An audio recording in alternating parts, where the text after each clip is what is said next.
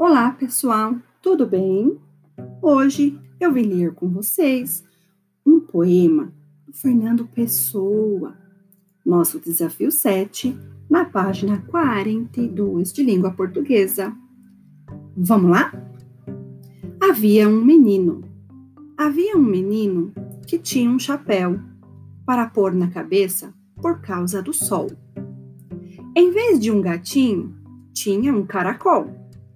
Tinha o caracol dentro de um chapéu. Fazia-lhe cócegas no alto da cabeça.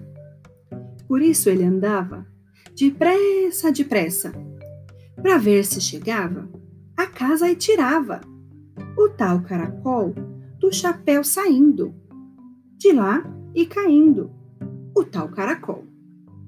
Mas era, afinal, impossível tal nem fazia mal, nem vê-lo, nem tê-lo, porque o caracol era do cabelo.